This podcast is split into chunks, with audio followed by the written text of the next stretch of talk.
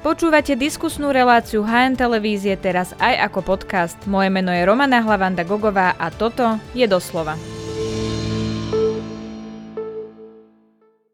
Na začiatku roka si vždy slubujeme zdravšie stravovanie a viac pohybu. Prečo pritom väčšina z nás nakoniec nevydrží, čo robíme zle a ako zo seba spraviť zdravšieho človeka, tak sa sa pýtam lekára a nutričného špecialistu Borisa Bajera. Vítajte v relácii doslova. Ďakujem za pozvanie. Pán Bajer, tak prečo pritom nakoniec nevydržíme? Lebo ono príde ďalší rok, e, ďalšie nejaké naše predsavzatie a opäť si hovoríme, mm-hmm. že sa budeme zdravo stravovať, budeme sa viac hýbať. Tak to asi vyzerá, že ten rok sme to úplne nedávali, preto si to takto myslím. Čiže prečo uh, si ľudia povedia, že sa budú zdravšie eh, stravovať, že chcú mhm. byť zdravší ľudia a potom postupne nejak polavia. Mm-hmm.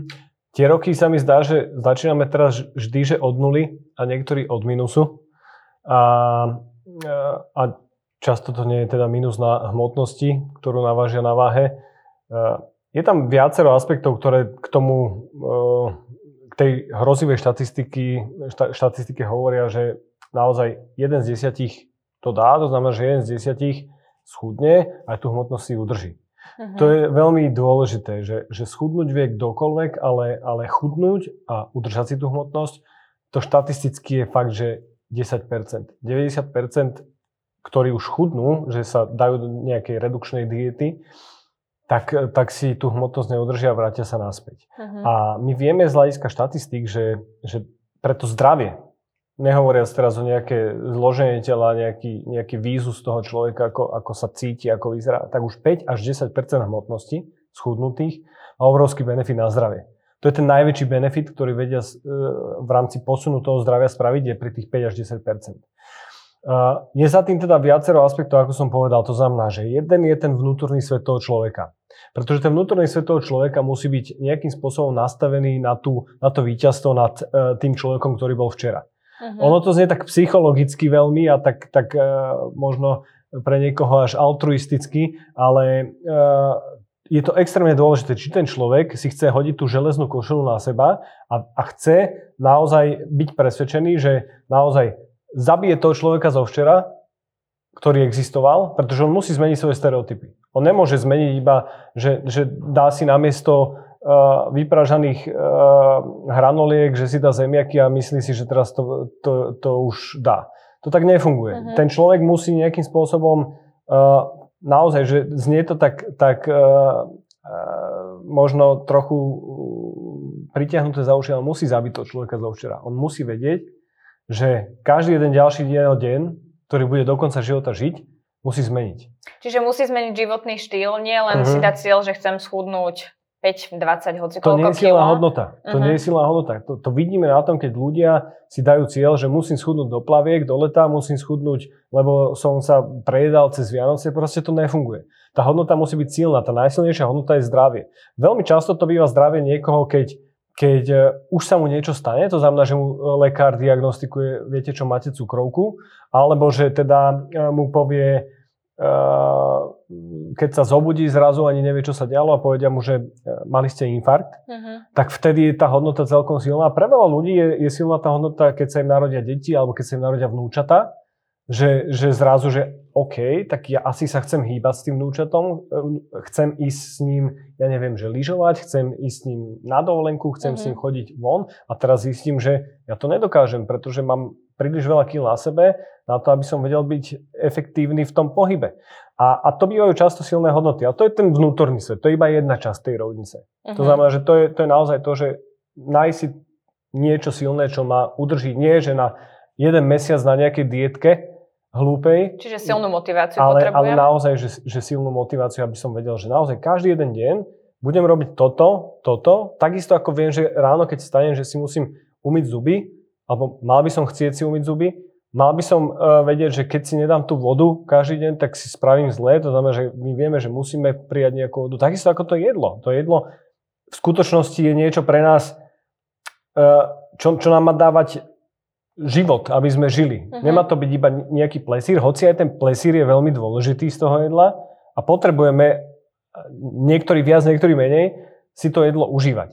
Ale my musíme vedieť, že, že odtiaľ potiaľ, pretože niekedy, keď si ho užívame príliš veľa, tak vieme, že ako sa to objaví najmä na tej hmotnosti. No a potom máme to vonkajšie prostredie. A to je niekedy ešte dôležitejšie, pretože vy sa môžete zmeniť vo vnútri, že chce, OK, mám vysoký krvný tlak, lekár mi povedal, že budem na liekoch, keď schudnem, vraj nemusím užívať lieky, super, idem do toho. Lenže potom príde domov a má tam navarený segedínsky guláš s e, tučným mesom a potom tam má hneď nejaký koláč, puding a, a skrátka, hej, že, že má prostredie, ktoré ho nejakým spôsobom vracia do toho obezitogénneho e, prostredia, mm-hmm. do mhm. toho sveta, že, že kde bol predtým. Že naozaj, to je niekedy veľmi dôležité. To sú okolnosti, ako je, že partner, partnerka, mama, otec, alebo stará mama, alebo starý otec. To sú, to sú spolubývajúci, to sú uh, nejakí spoločníci, uh, to sú uh, kolegovia z práce. Presne mi napadlo kolegovia z práce tiež, no. A to je veľmi dôležité, viete, lebo vy sa Čiže všetci viete... musia toho človeka podporiť a všetci sa Jasne. musia dohodnúť, že ideme žiť Jasne. zdravšie. Veľmi často sa stretávam s tým, keď, keď niekto príde ku nám, že nastaví si stravovanie a je už železne presvedčenie. Naozaj to, to dá, zvládne to za tých, ja neviem, 3-6 mesiacov, udrží si to, už to má v sebe nejakým spôsobom uložené. Často nám hovoria to, že kolega uh, alebo kolegyňa si ich, tak, si ich tak doberali. Väčšinou to býva jeden človek, ktorý veľmi často sám nemá usporiadané tieto veci a nechce v tom byť sám. A, uh-huh. a, a že si ich doberali, to čo tam máš v tej, v tej krabičke, však ale veď my ideme dneska na krydielka a ty už nebudeš piť pivo nikdy v živote? Také, takéto nejaké, e, nazvime to, že pasívne otázky. A často prídu potom tých kolegovia ku nám. Veľmi často sa nám to stáva. To znamená, že keď už uvidia tie výsledky na tom človeku, tak potom sa ho spýtajú, že čo to robíš, ako to robíš a prečo to, a ty môžeš jesť aj toto, ty, uh-huh. hej, že... Čiže to môže byť vlastne začarovaný kruh, do ktorého sa ten človek dostane a potom si chce nájsť tú skratku a chce prejsť napríklad na nejakú dietu a myslí si, že keď bude... Lebo ja rozumiem to, že kalorický deficit pri chudnutí je dôležitý, ale ono samozrejme všetko treba robiť s rozumom a asi nie je výhodné držať dva mesiace nejakú dietu a potom sa vrátiť teda do toho pôvodného stavu. Čiže uh, vlastne to sa chcem opýtať na tie diety, že keď si nájdem tú skratku, rozhodnem sa, že budem držať nejakú dietu, môžem si s tým vlastne veľmi ublížiť? Jednoznačne vidíme to na tých jojo efektoch, ktoré vznikajú po takýchto dietách. Tie diety majú nejakým spôsobom zaviazať toho človeka uh, k tej funkčnosti toho. Väčšinou to vzniká, keď sa nastaví čokoľvek, čo má nízky príjem kalórií. Pretože to, to ukáže, že prakticky i hneď, že do týždňa, do dvoch nejaké prvotné výsledky. Takže vtedy si človek zmyslí, že funguje to. Naozaj uh-huh. to funguje, toto je perfektná dieta, funguje mi to.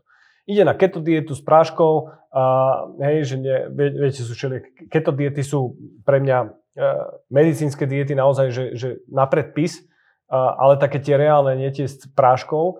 A tak, tak ľudia my sme mali x takýchto klientov, ktorí povedia, že nastavili ich na 800 kalórií denne, le, lebo sa ich spýtali, koľko chcete schudnúť do mesiaca. Oni povedali, že 18 kg. Dobre, tak musíte zje, môžete si dať iba dve tieto sáčky po 300 kalóriách a môžete si k tomu dať 200 kalórií z niečoho. Čiže sú permanentne hladní tí ľudia. Čiže sú permanentne hladní, ale tak fyzika nepustí. Máme nejaký príjem, máme nejaký výdaj kalórií zo začiatku, keď minimálne prvú dietu drží ten človek, tak to telo na to nie je adaptované, nevie sa, nevie sa na to nejakým spôsobom že trvá mu to nejakú dobu, mm-hmm. kým sa to mhm. adaptuje. Takže schudne.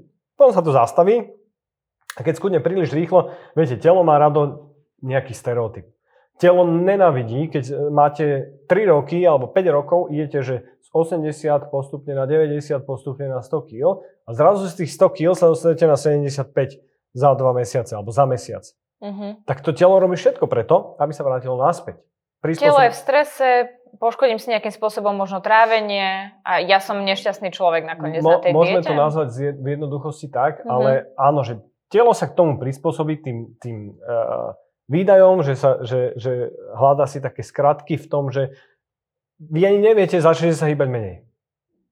Keď, keď ste v nízkom kalorickom príjme, tak ani neviete a, a poviete si, že síce možno máte tú fyzickú aktivitu, že trikrát do týždňa chodíte na nejaký ja neviem, e, skupinové cvičenie stále a zrazu, že ja už spalujem oveľa menej, lebo, lebo proste mi to nefunguje. No tak ale niekedy často zistíme, že, že tu ľudia sa hýbu všeobecne menej počas toho dňa, čiže spalia menej kalórií. A, e, a zároveň teda rátame s tým, že čím má človek nižšiu hmotnosť, tým samozrejme bude menej spalovať, čo je logické. Uh-huh. Hej, to, to, je, to je takisto fyzika. Takže, takže áno, že telo sa tomu prispôsobí jednak v tom, že koľko spaluje pri nejakej aktivite, ako sa hýbete mimo môlovo a zároveň aj to, že, že e, koľko zjete kalórií. Uh-huh. Ja chcem, chcem zastaviť pri tom, čo ste povedali predtým, a toto pitie vody. Lebo ono sa to tak veľa hovorí, treba piť čistú vodu, je to najlepšie pre naše zdravie, ale ja mám pocit, že ľudia na to ako keby zabúdajú a majú pocit, že keď vypijú jeden pohár za deň, tak už je vlastne všetko v poriadku. Uh-huh. Čiže aká je dôležitá voda pre naše telo? Koľko uh-huh. je vlastne máme prijať? Uh-huh. To sú tie moje otázky. A tiež aj to, že o, čo sa vlastne deje s našim telom, keď pijeme nedostatočne, lebo sú ľudia, ktorí roky pijú uh-huh. pol litra vody denne a je to strašne málo. Uh-huh. Záleží, aký je ten pohár vody. Keď je, dvo, keď je dvojlitrový, keď je dvojlitrový tak, tak to je stačí. to pohode, takto, že tie odporúčania Institute of Medicine sú, že 30 až 40 ml na kilogram hmotnosti, čiže pre 80 kg muža to bude 2, matematika mi úplne nevie, 2,4. To bude ja vám asi nepomôžem litra, s matematikou. 2, Možno si to diváci už stihli vypočítať. 2,4 až 3,2 litra tekutín. Uh-huh. To bude ceca. Uh, veľa ľudí, čo sa, čo, keď si pozerám nutričnú anamnézu a teda, že stopujeme ich, ich jedálniček a, a, a pitný režim, tak to nedosahujú. Čo sa vtedy môže stať? To telo, keď je chronicky dehydrované, tak samozrejme na každý biochemický proces v tele, ktorý sa deje prakticky, potrebujete vodu. Uh-huh. H2O je tam nejaký činiteľ. A to znamená, že tie, tie metabolické procesy nevedia fungovať úplne optimálne. Uh, druhá vec, že my máme štúdie, ktoré nám jednoznačne hovoria o tom, že, že keď človek nemá dostatočný príjem tekutín, tak sa mu aj horšie chudne, uh, tak uh, trošku horšie spaluje, dokonca aj napríklad studená voda môže na chvíľočku trošku zvýšiť metabolický obrad, hoci je to také, že nie je to úplne markantné, uh-huh. ale teda, že, že Uh, vieme tým pitným režimom dopomôcť tomu metabolizmu. Čo sa deje napríklad s cukrom v krvi uh, a, a čo je ako keby, že úplne zjednodušené povedané, keď si predstavíte túto pohár, tak tu je dajme tomu deci vody, kebyže si toto naliete 10 gramov cukru, rozmiešate to, tak bude tam zhruba 10% cukru. A uh, keď by ste si tam dali ďalší, ďalšie deci vody, už tam máte 2 deci vody na 10 gramov cukru, čiže už to bude iba 5% rostok cukru. Čiže to v jednoduchosti sa to deje mm-hmm. aj s cukrom v krvi, pretože krv je zložená z, akože hlavne z vody, ale teda sú tam nejaké bunky imunitného systému, krvné doštičky a červené krvinky a všeličo iné, bielkoviny a teda. No ale teda, že keď budeme dehydrovaní, tak aj ten, ten cukor v krvi nebude fungovať optimálne u nás a, a bude, budú, budú tie hranice trošku inde a a budeme bažiť viac posladkom, tie výkyvy cukru budú trochu väčšie uh-huh. a, a nebudeme fungovať optimálne. Takže áno, že ten pitný režim je extrémne dôležitý a toto sú veci, ktoré, ktoré ľudia, keď sa nevyznajú v metabolizme a v biochemii, tak nemajú to odkiaľ vedieť. Uh-huh. Pretože si myslia, že však voda to je niečo, vypijem, uh, niekde sa to dostane a, a bicikám to. A vylúčim to. Uh-huh. Takže to vlastne ako keby nepotrebujem v takom množstve, ako to reálne potrebujem, si to ľudia reálne myslia. Čiže keď hovorím o zdravej strave, o zdravom človeku, tak tam rátame vodu a je to možno to najhlavnejšie, čím treba začať, keď sa ľudia chcú stať zdravým človekom? Tak, akože tie odporúčania sú pre príjem tekutín. Tekutiny získame aj z iných, ako, ako je voda, čiže môže to byť ovocie, zelenina, ktoré môžu byť vodnaté, môžu to byť polievky a teda káva, čaj. Uh-huh. Ale teda, že groby mala byť voda. Štandardne ja hovorím, že tých 80% aspoň toho pitného režimu nech je voda. E, potom tu môžeme, keď chcete rozobrať tému, že, že sladené nápoje versus, e, versus uh, nekalorické nápoje a, a takéto záležitosti, lebo hoci je to podľa mňa na jednu prednášku, tak uh, ľudia si často nepred, ne, nevedia prepočítať to, že kebyže kebyže toto je že nejaký uh, sladený nápoj, tak tu mám, dajme tomu, tých 10 gramov cukru. Kebyže vypijem liter takéhoto nápoju, ani si to niekedy ľudia nevedia započítať, že si nemyslia, že to je kalorický príjem, ale tam môže byť 100 gramov cukru.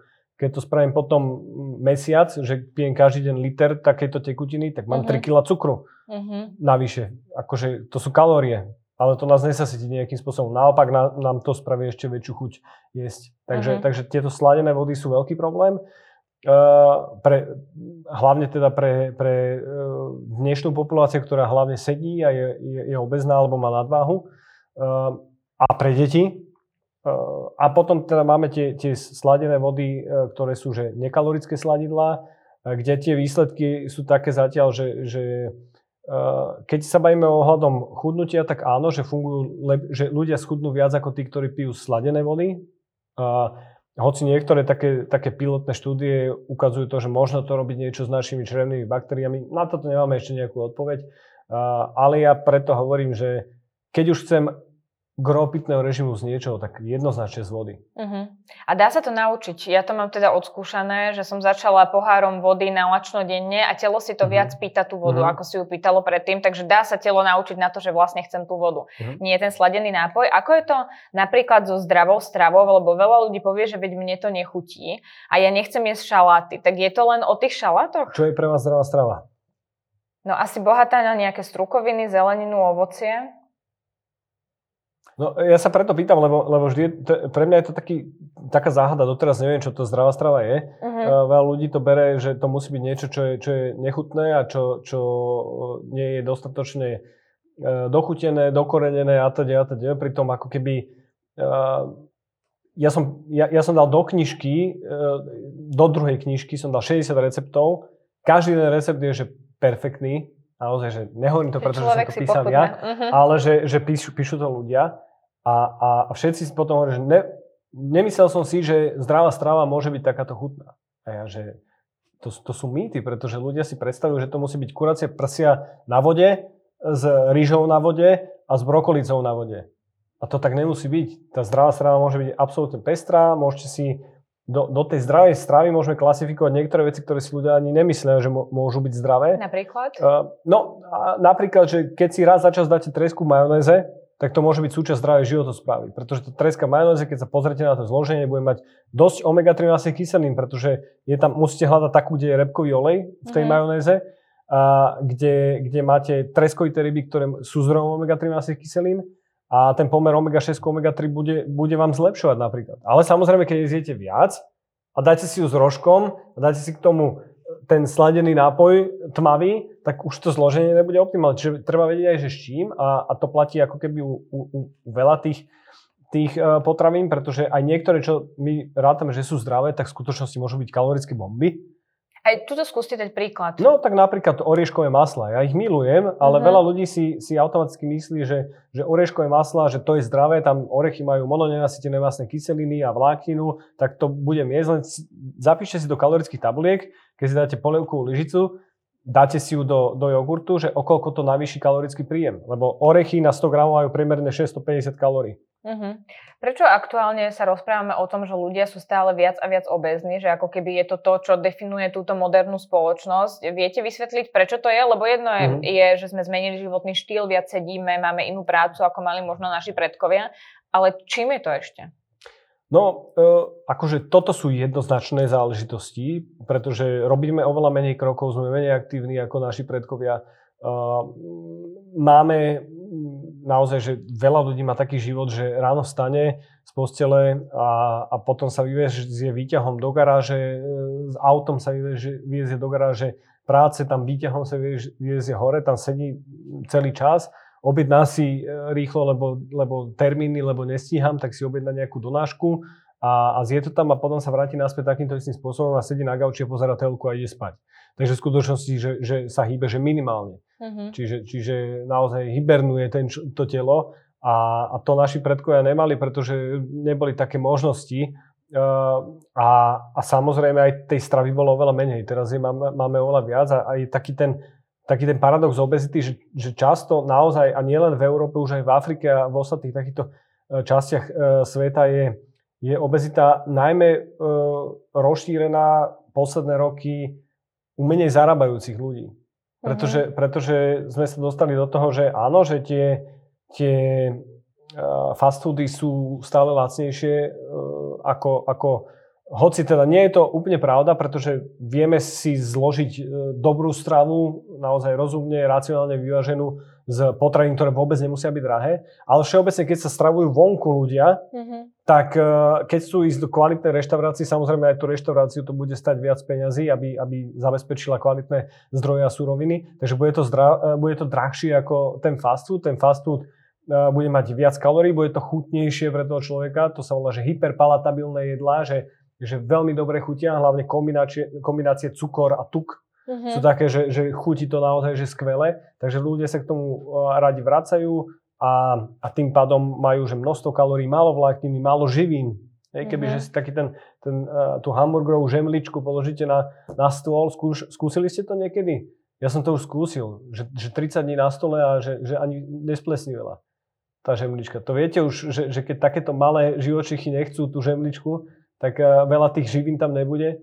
A, a, to krá, skrátka, keď, keď dávame do seba ako hlavný zdroj potravín, tak nemôžeme sa čudovať, že nie sme zdraví. Mm-hmm. Čiže paradoxom je aj to, že ľudia, ktorí sú chudobnejší a musia viac prerátavať, aby vyžili do konca mesiaca, sa stravujú tým nezdravším spôsobom, pretože ich to nasíti, ale tým pádom tu nemáme podvýživu, ako sme sa predtým uh, možno zamýšľali, uh, ako trpí Afrika, ale práve teraz ľudia nám umierajú na to, že majú nadváhu a zvýšený nejaký mo, mo, môžeme to, môžeme to nazvať, že, kaloric, že, že uh, hyperkalorická podvýživa. Že my príjmame veľa kalórií, ale dostávame sa do podvýživy z hľadiska tých, tých účinných látok, ako sú vláknina, ako sú vitamíny, minerály. To znamená, že je to že je to kaloricky bohatá strava, uh-huh. ale, ale z hľadiska uh, tej výživnosti chudobná. Uh-huh.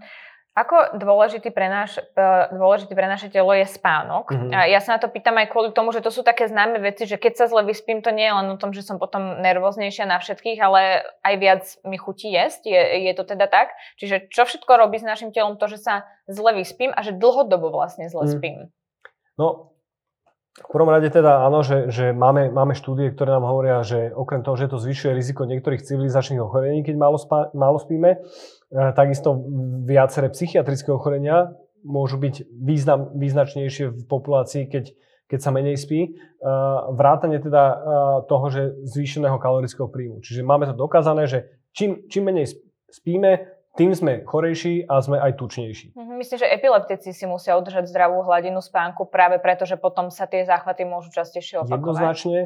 A, a teda nie, nie, len, nie len oni, sú to aj neurodegeneratívne ochorenia ako mm-hmm. Alzheimerová choroba, Parkinsonová choroba, a máme tam rôzne formy depresie, a schizofrénie, takže tie štúdie máme pomerne rozsiahle. A, a ten, ten spánok nie je to iba o tom, že, že krátky spánok, asi to najdôležitejšie je ten prerušovaný spánok, čo veľmi často obezní práve mávajú, pretože že trpia často spánkovým apnoe, že sleep apnoe syndrom a, a vtedy sa budia v noci a nemajú, nemajú kvalitný spánok. Oni sú ako, ako ja teraz, keď máme malé dieťa. Že, že, že ten prerušovaný spánok, ja to významne cítim mm-hmm. a viem, že, že nám keď sa narodila dcera, tak som vedel, že musím prioritizovať ten spánok akože prioritu číslo jedna že keď ona zaspí, takže musím ísť spať. Ja viem, že mám kopec roboty, ale že počkávam do zajtra, lebo kebyže, kebyže si nepospím tú, tú kľúčovú časť toho spánku medzi tou 22. hodinou až tou 6. hodinou, dajme tomu, že naozaj že je kľúčové chodiť spať pred polnocou. Mm-hmm. Jednak kvôli rastovému hormónu, ktorý sa vyplavuje po polnoci a, a to je účinný spalovač a, a, a nabudí naše telo na, na, na aktivitu do ďalšieho dňa tak, eh, tak viem, že proste ten spánok nebude optimálny, aj kebyže spím 90 hodín. To viete, že keď, keď idete niekde na žúrku a, a idete spať o tretej, tak môžete spať kľude 8 hodín, ale ten spánok nebude kvalitný.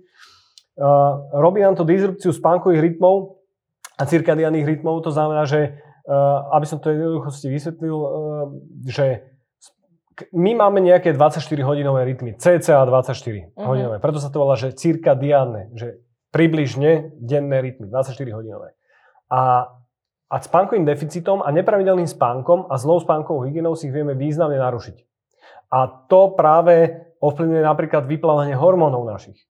My potrebujeme večer, aby sme vyplávali, aby, aby sa nám stlmilo vyplávanie kortizolu, čo je že hormón energie uh-huh. a mhm. stresu, že veľa ľudí to berie, že hormón stresu, je to hormón energie, aby sme už mali že trošku menej energie, aby sme išli oddychovať a vtedy sa má vyplaviť hormón, ktorý sa volá melatonín. Veľa ľudí ho pozná určite už.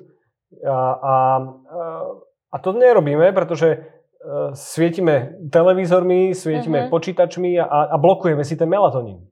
Naopak ráno by sme mali vyhľadávať slnko, a, alebo teda svetlo a, a žiarenie, slnečné lúče, aby, aby sa nám vyblokoval ten melatonín, mali sme kortizol, mali sme energiu na ten celý deň. A to nerobíme.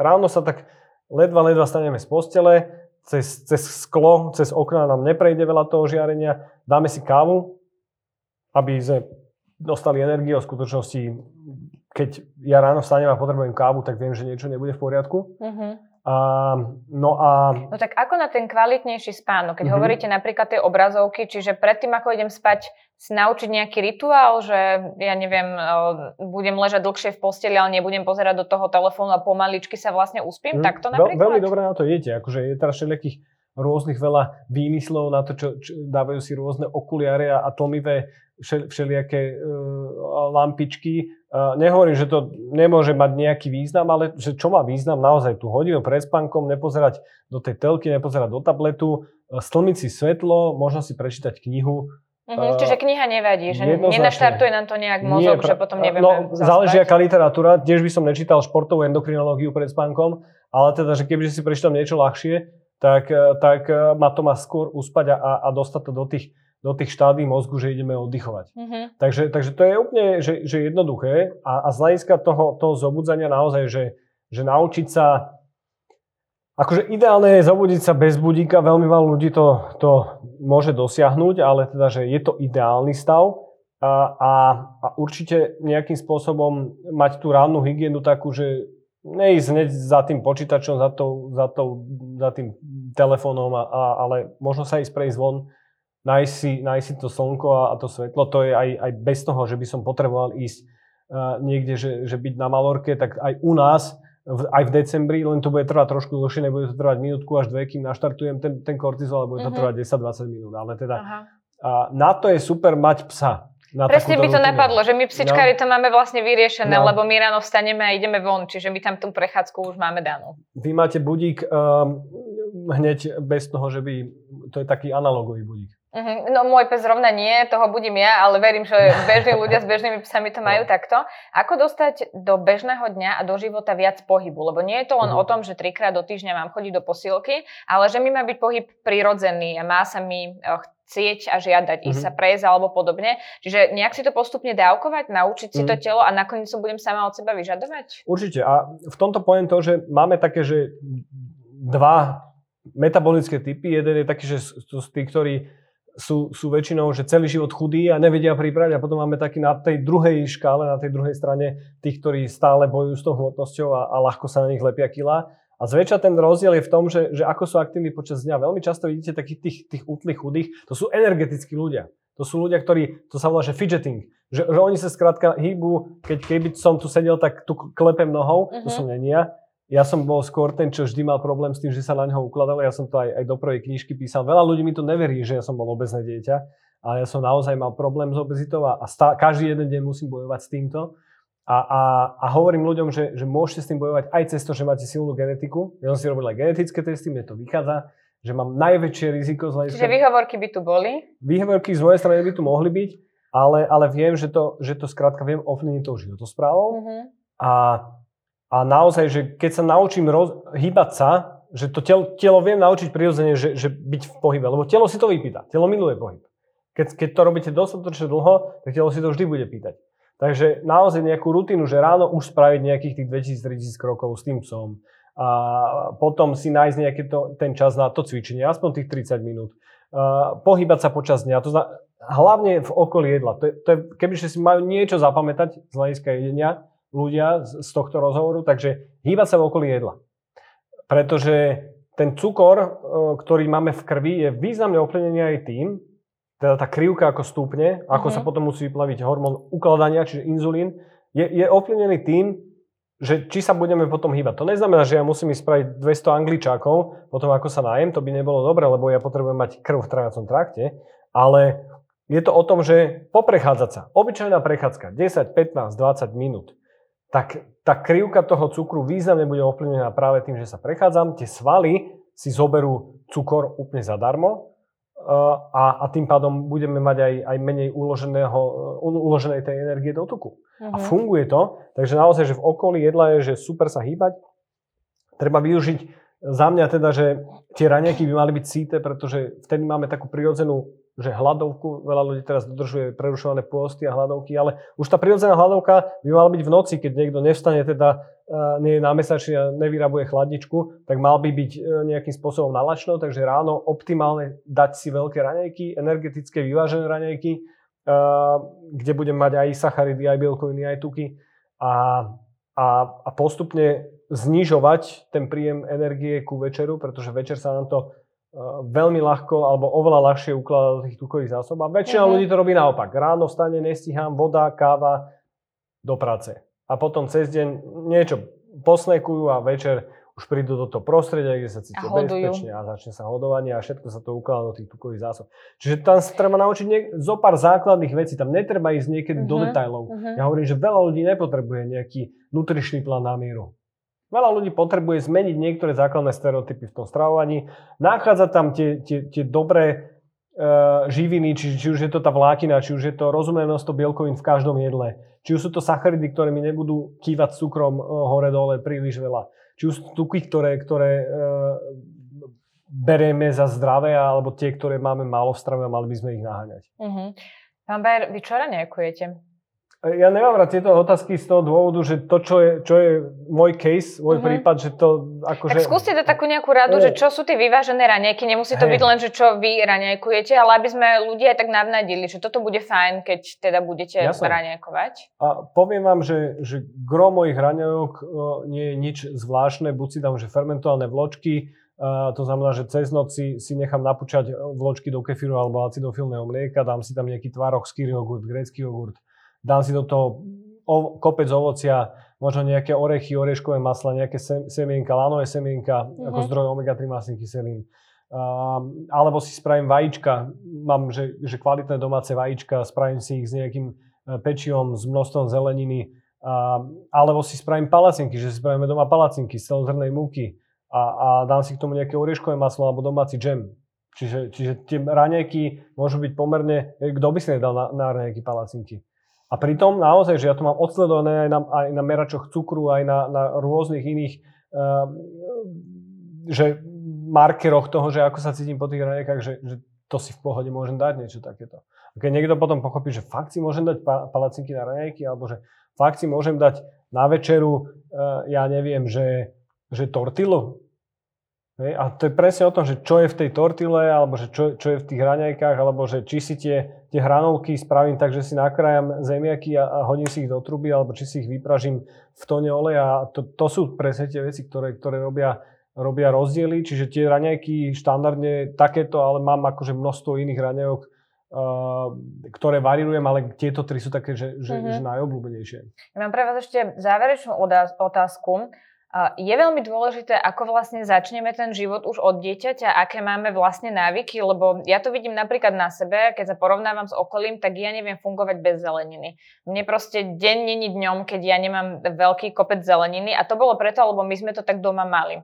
A ja som to tak odpozorovala napríklad od mojej maminy. Čiže mám ten základ z detstva, alebo uh, je to náhoda, že ja napríklad tú zeleninu potrebujem a v mojom Mhm. okolí sú ľudia, ktorí si dajú chleba a nedajú si k tomu zeleninu. To ja napríklad neviem Mhm. pochopiť. No, o, my máme na to už, už štúdie, kde sa tieto korelácie zistujú, to znamená, že tieto, tieto uh, veci spolu súvisia a, a naozaj to, čo dáme do tých detí, tak to oni budú opakovať, pretože oni tie prvé ročníky uh, minimálne opakujú to, čo robia rodičia. Mhm. To, čo robia starí rodičia a teda celkovo ich okolie, čo je, väčšinou to býva minimálne tie prvé 2-3 roky u väčšiny detí to bývajú hlavne rodičia. Takže oni to, čo vidia doma, to budú brať ako prirodzene. Tí rodičia sú ich hrdinovia. Oni, oni opakujú všetko. Ja to vidím teraz na mojej cere. Že, že všetko, všetko opakuje a keď vidí, že keď ja niečo jem, tak už na mňa pozerá a, a ukazuje, že ona by si tiež dala, hoci nemá ešte zuby. Takže, takže áno, tie, tie deti uh, by sme mali viesť príkladom. Nie tým, že toto musíš, toto nemôžeš, toto kým si nedáš, tak tu budeš sedieť pri stole.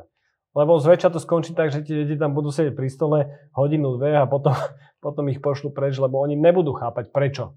Keď ten rodič si dá ráno klobásu a s, s trikrát prepaleným toastom a, a s majonézou, tak nebude chápať, chápať to, že prečo on tam má mrku na stole.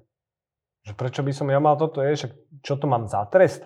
Ale keď to bude vidieť, že to robia rodičia, tak to bude pokladať za úplne prirodzené. Uh-huh. Čiže dobrý základ aj do zdravej stravy, aj do pohybu dáme vlastne deťom jednoznačne. Tie deti budú ten pohyb brať ako úplne prirodzenú súčasť života. Túry, prechádzky, ne- nejaká, nejaký bicykel, čokoľvek. Keď to Mhm. nebudú vidieť, tak oni v tom dospelom veku môžu sa k tomu dostať, ale, ale ča, je väčšia šanca, že pri tom ostanú dlhodobo, keď to uvidia v rodine. Uh-huh. Tak pevne verím, že sme dali ľuďom nejaké zaujímavé tipy. Ja vám ďakujem veľmi pekne, že ste si na nás našli čas. To bol lekár a nutričný špecialista Boris Bayer. Ďakujem za pozvanie.